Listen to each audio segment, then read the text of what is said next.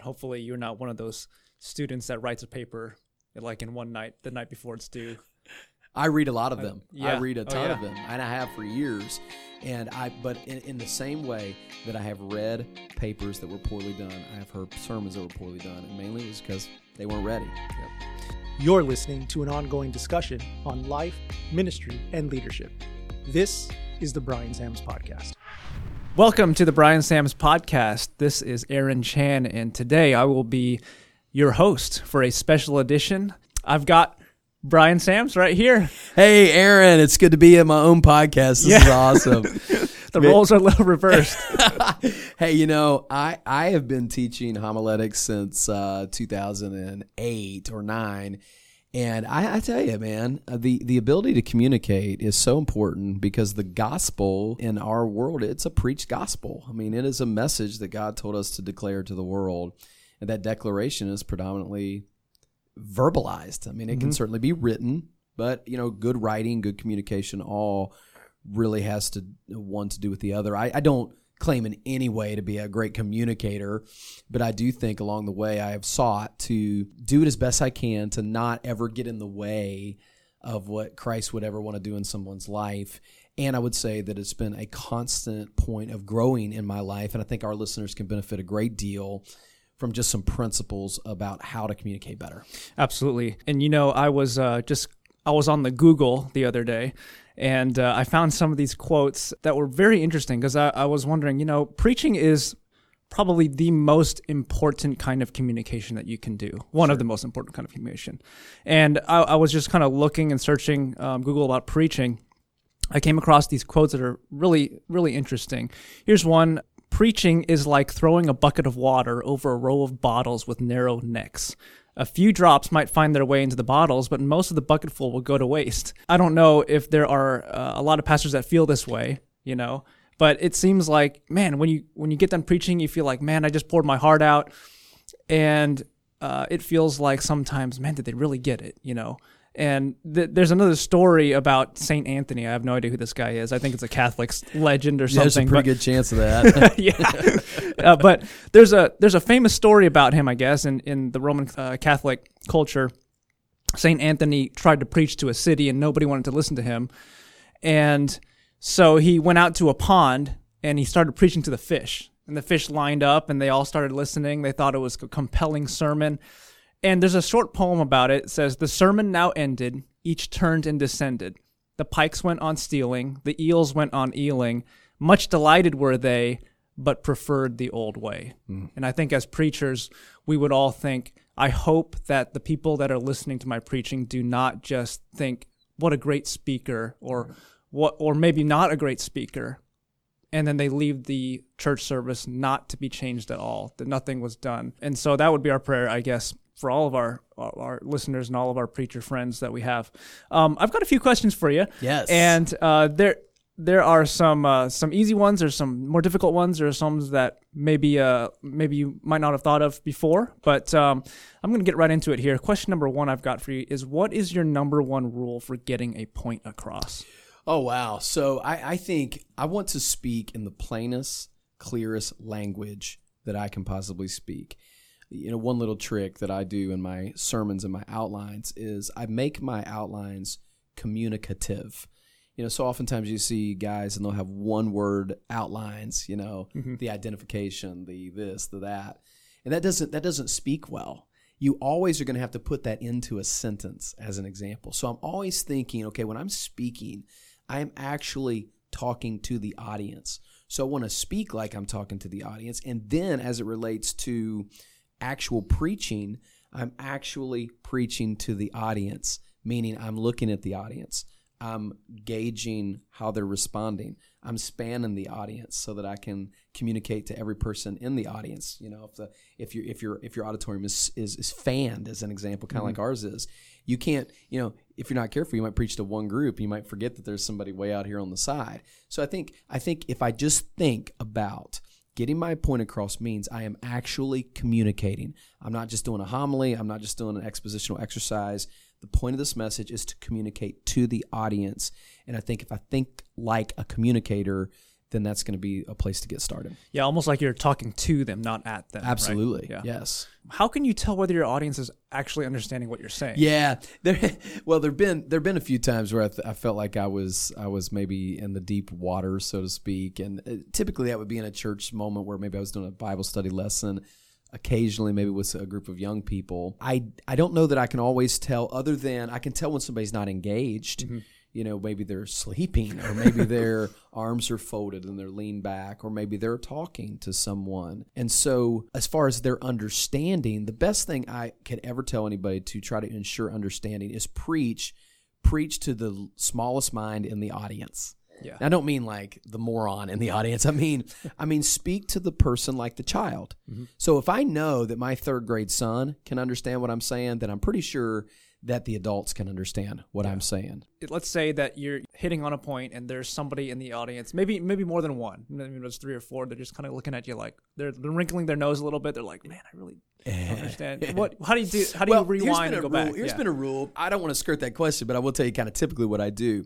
My rule of thumb is always I'm not going to break the concentration of the whole for the sake of the one. Uh, example: I've preached in so many youth conferences and settings and camps over the years that when I was young and a little bit more feisty, I would actually stop and kind of rebuke kids along the way. What I found was that's kind of weak because what I'm doing is, if, let, let's say there's 100 kids in the room, 95 of them are listening, mm-hmm. two of them are in the back, you know, laughing. Well, why do I really want to stop what I'm doing to to disrupt everybody else to engage the two people back there that are not? So in the case where there might be two or three people that I don't think they're getting it, you know, I'm more than likely just going to go on.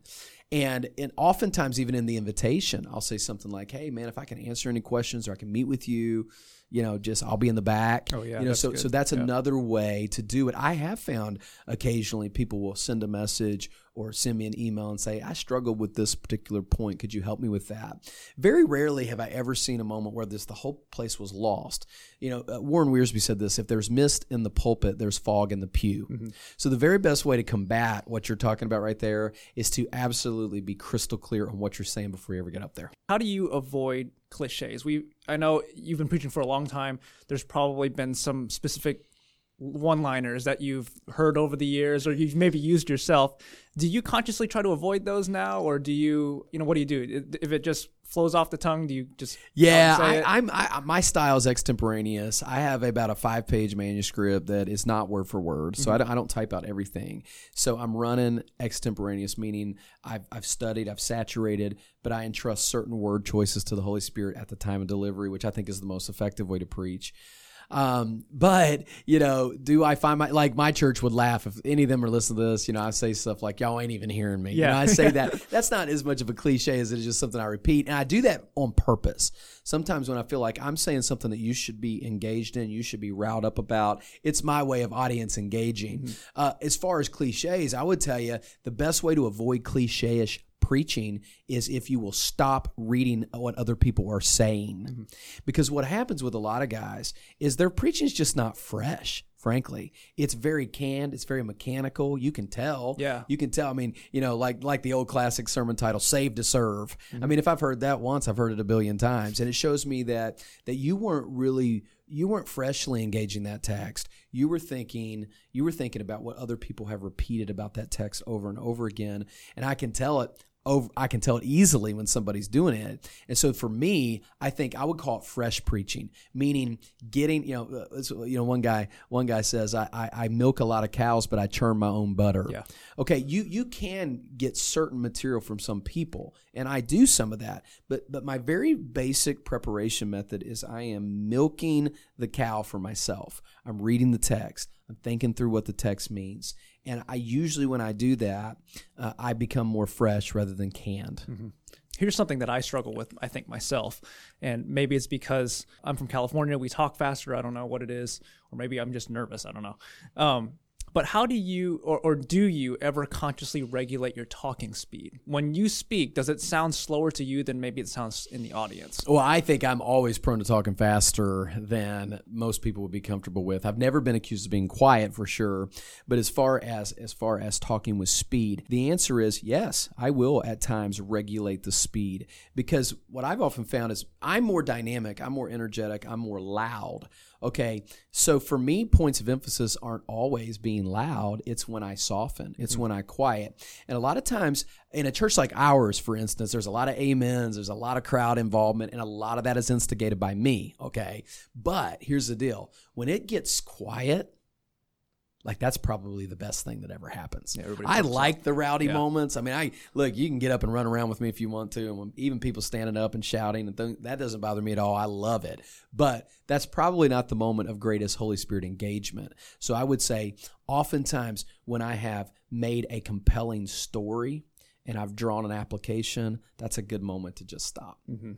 And of course, transitions are more natural to slow down, make sure they get it. A lot of times when I'm speaking, the, the actual point that I'm trying to make, if there's divisions in the sermon uh, or points, as some people call them, uh, I definitely am going to slow down there and try to articulate a little better what I'm saying. So if you talk fast, one of the things you got to consciously think about is is um, articulation.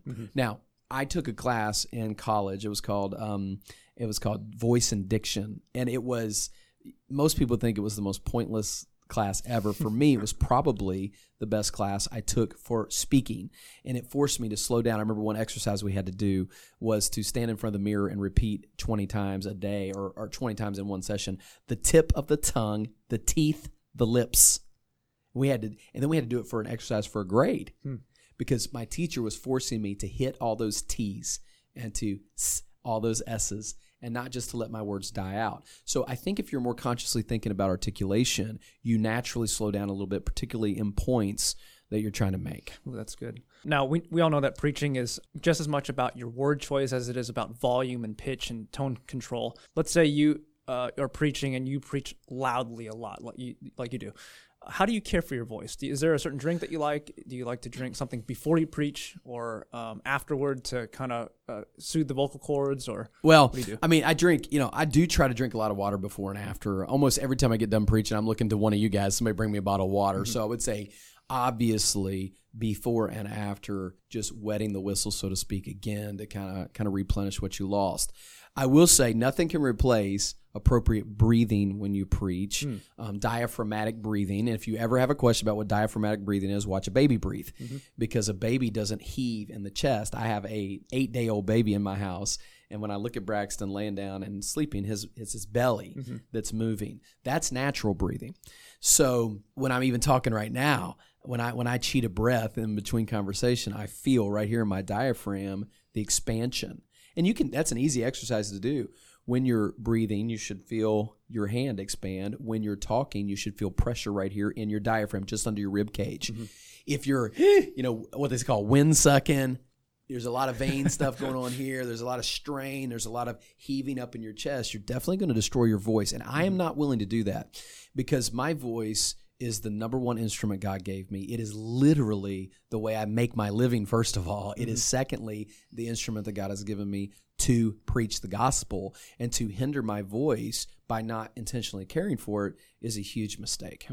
Let's say um, somebody out, one of our listeners, is aware that they tend to be monotone, or maybe if you don't think you're monotone, maybe a good way to make sure is, hey, ask your wife or ask somebody, hey, am I Listen to monotone when I yourself. That's yeah. wonderful. Let's say that you've come to the realization that you know I could probably use more expression in my voice when I'm preaching. What would be your suggestion to improve? Yeah, number one problem I see with monotone preachers is their manuscripts are messed up. I remember one guy that I taught in, uh, out, at, out in California. He was particularly bad. I mean, I heard a lot of bad preaching in my time, but he was particularly bad. It was it was dry. He he would get lost in his notes. And one day I just said to him, "Hey, let me see your notes." And it looked like a book. Well, if I'm going to speak, okay, to an audience, I don't want to be looking at a manuscript that looks like a book. So maybe I'll have Jason include a sample sermon manuscript into the notes of this show because I use a spacing system, a highlighting system, a font system within my sermon that makes it more communicable. Again, like when I'm up at the pulpit, most of my church probably doesn't think I even use notes at all because my notes are structured in such a way that I'm glancing at them. Now, that assumes the biggie here, okay? Monotone preaching comes from manuscript reading typically. Manuscript reading comes typically from lack of preparation. And you may use a manuscript if you want to, but if you read a manuscript when you're preaching, you're not preaching, you're reading. Yeah. So I think that's the, the biggest thing. The way I overcome that is I overcome that through internalization of the sermon. Now, I recognize that I'm a more dynamic personality or whatever, and I can't do anything about that. That's just who I am. I'm sitting here on the air talking with my hands right now. I'm, I'm like, I'm getting all jacked up right now as I'm talking. But that's not everybody. But I think of people like Shane Lewis, who died recently, who was by no means a, a you know, blow it up kind of preacher, but he was such a dynamic communicator.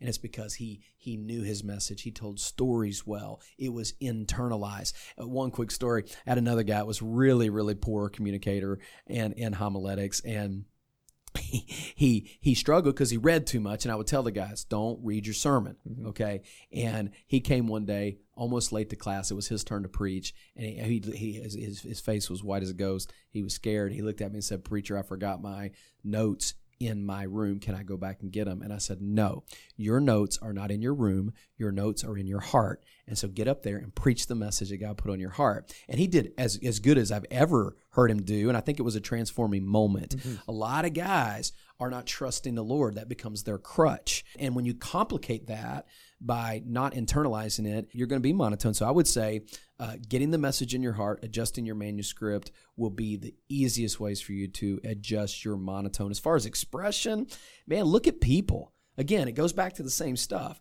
You can't look in the faces of your audience while you're preaching and stay flat faced. Yeah.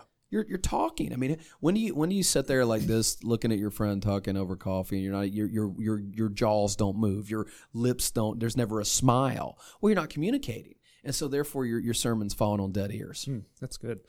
Who are some of your favorite communicators? Oh man! So as far as church, you know, preachers go, I love Kurt Skelly. He's funny.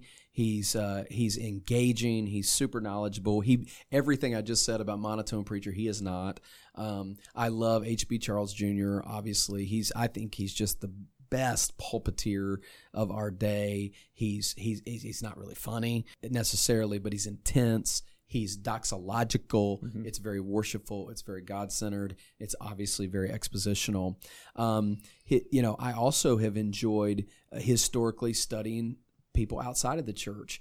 I'm not making any statement about politics here, but Jesse Jackson, the active, uh, the, the civil rights activist, is a profound communicator. I actually took a course in college called Rhetoric and Public Address. I was a speech minor, that was my minor, and so I took like 30 credits of speech when I was in college.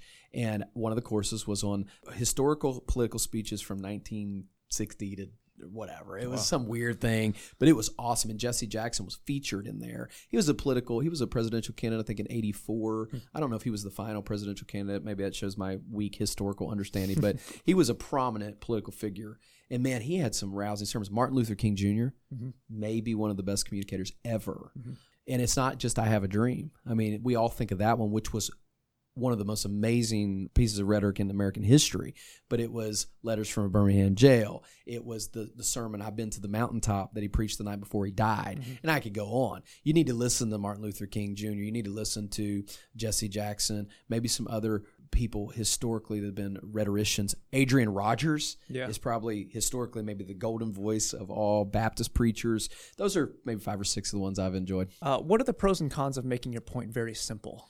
Yeah, you know, I think some people would think that that a con would be, you know, there may be more educated people in your audience that would maybe not think you're being intellectual enough. I actually think that's actually bogus. I don't think there's actually any cons to being simple. Think of TED Talks. Some they'll take some profound oh, yeah. thing and make it simple and they communicate it very well. I don't think there's any con to being simple. The pros of being simple is that the people get the message. The pros, secondly, would be that the youngest people in the audience get the message. And the other pro is that you're taking new sheep a lot of times along the journey, you know. And what I've found is that Christians don't always remember and retain everything I say for certain, but if they can leave with one profound thought, not not profound in the sense of, of elaborate, but profound, something that was impactful, then th- that's really the win there. And so I can't lose. I don't think there's any cons. There can be some cons, on the other hand, of being very elaborate or in mm-hmm. depth. Example would be the opposite of what I just said. Sometimes a kid can't get it. Sometimes a simple minded person can't get it.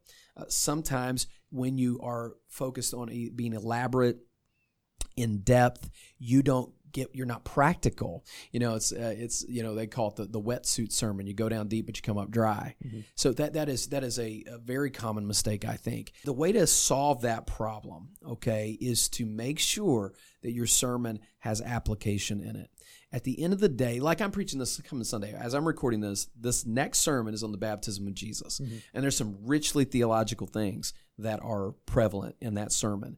And yet, I am asking the question okay, what is the significance of this message to my audience? Okay, what does the baptism of Jesus have to do with me? And by doing that, you can bring the profound to the simple. Even the most difficult doctrines in the Bible, when rightly understood, have a profound application for the audience. Example for me would be the sovereignty of God, probably the most complex, profound thing in the whole Bible that God rules all things. And yet I have found that to be the most helpful in my own personal life this year and hopefully and, and probably for the rest of my life uh, will be the most profound thing that I will that I will lean upon. This next question may be irrelevant, but do you choose whether to be simple or in depth, or or and then if you do, how do you choose? Okay, let's say that you've got a, a point that you want to make. Do you decide? Do I need to make this simple? Do I need to make this in depth? What is your thought process? Yeah, do that? sure. Well, I, I think I want to think about my audience. Are will they when when when we read this on the surface, are they going to understand it? Mm-hmm. You know, Jerry Vines says good expository preaching helps people read their Bibles. And I think that's good. I think I think I am trying to get them to learn how to process God's word. It may be that I do need to show them something, but what I won't do, okay, if I'm going to do something deep, like get into some Greek words or Hebrew words, or I'm going to talk about sentence construction, or I'm going to talk about how that word is used over and over and over again, I'm going to point them to the most simple resource that you can get, like mm-hmm. Blue Letter Bible. Now, it may be that I have Kittel's Theological Dictionary, New Testament Words, or some other profound thing that I've actually looked at and researched, but I'm not going to push that across, nor am I going to do things like overpronounce Greek words to try to make everybody feel like I know something that's more important. Again, the goal is to get it to them. I may need to explain something. Example, these next two Sundays, I'm going to have to explain an issue. Why did Jesus get baptized? when John's baptism was a baptism of repentance. Mm-hmm. What was Jesus repenting of? And of course, we know the answer is nothing. Okay, but I need to. I'm going to have to take some time there, and I'm going to have to explain the sinlessness of Christ, and I'm going to have to explain what was actually going on there, and that's going to take a little bit of time. Okay, so I've got to explain what needs to be explained. I've got to deal with a difficult subject. And yet, if I keep this one dangling thing over here, where am I going with this? Then I'm going to get there as mm-hmm. fast as I can. How do you best prepare for explaining that type of difficulty? Like this Sunday, for example, how I, I'm going to guess the answer is going to be something like, well, the sermon's going to look like an iceberg, right? You only see the tip of the iceberg, but all of your study, all the things that you don't say, it never makes it to the pulpit. Oh, right? absolutely. I mean, I, I I was writing down notes this morning. I spent this morning was my real initial hardcore prep of the message, and I'm knowing of all the data I was gathering, all the verses I put down, all the thoughts that went through my mind. I kept what kept coming, what I kept coming back to on the subject of baptism was the application I'm going to make to the believer. Okay, so the first answer to your question is how do I best prepare for explaining a difficult verse? Number one, I've got to know it. Mm-hmm. So the best way to prepare to explain it is to know it. The best way to be prepared to teach somebody something is that you have done that yourself. I mean, James 3 1, be not many masters. Okay, when you get a teaching degree, what is that called? It's called a master's degree. Okay, what does that mean? Well, it means that you have mastered a subject. Now, that's really complex when we start talking about the Bible, because although I've even got a doctoral not yet a degree, but I'm almost done with a doctoral level degree in biblical studies. I feel like a stinking first grader when it comes to the Bible. So I know it's weird to talk about that, but the truth is the best way to teach anything complex or difficult or, or simple to an audience is to first know it yourself. And you look when you come up against a difficult passage, the worst thing you can do is skip it. Okay. The best thing you can do is do all of the necessary prep work that will help you to know it as best you can, and then you can flawlessly communicate it to the audience if you're if you did it right. Awesome. Cool. I've got one more question. What are some resources for improving your communication skills? Yeah, well, I mean, you know, number one, you got to have a thirst for it. You've got a desire to it. Uh, I, I had a recent college student um, uh, get frustrated in a in a preaching class, and actually said, like, "Man, I think I'm just going to give up on preaching." And uh, I haven't yet had a chance to meet with this person, but what I'm going to say is number one, well, okay, I know what you're saying. I know you feel frustrated, but why are we taking the class if you don't want to learn?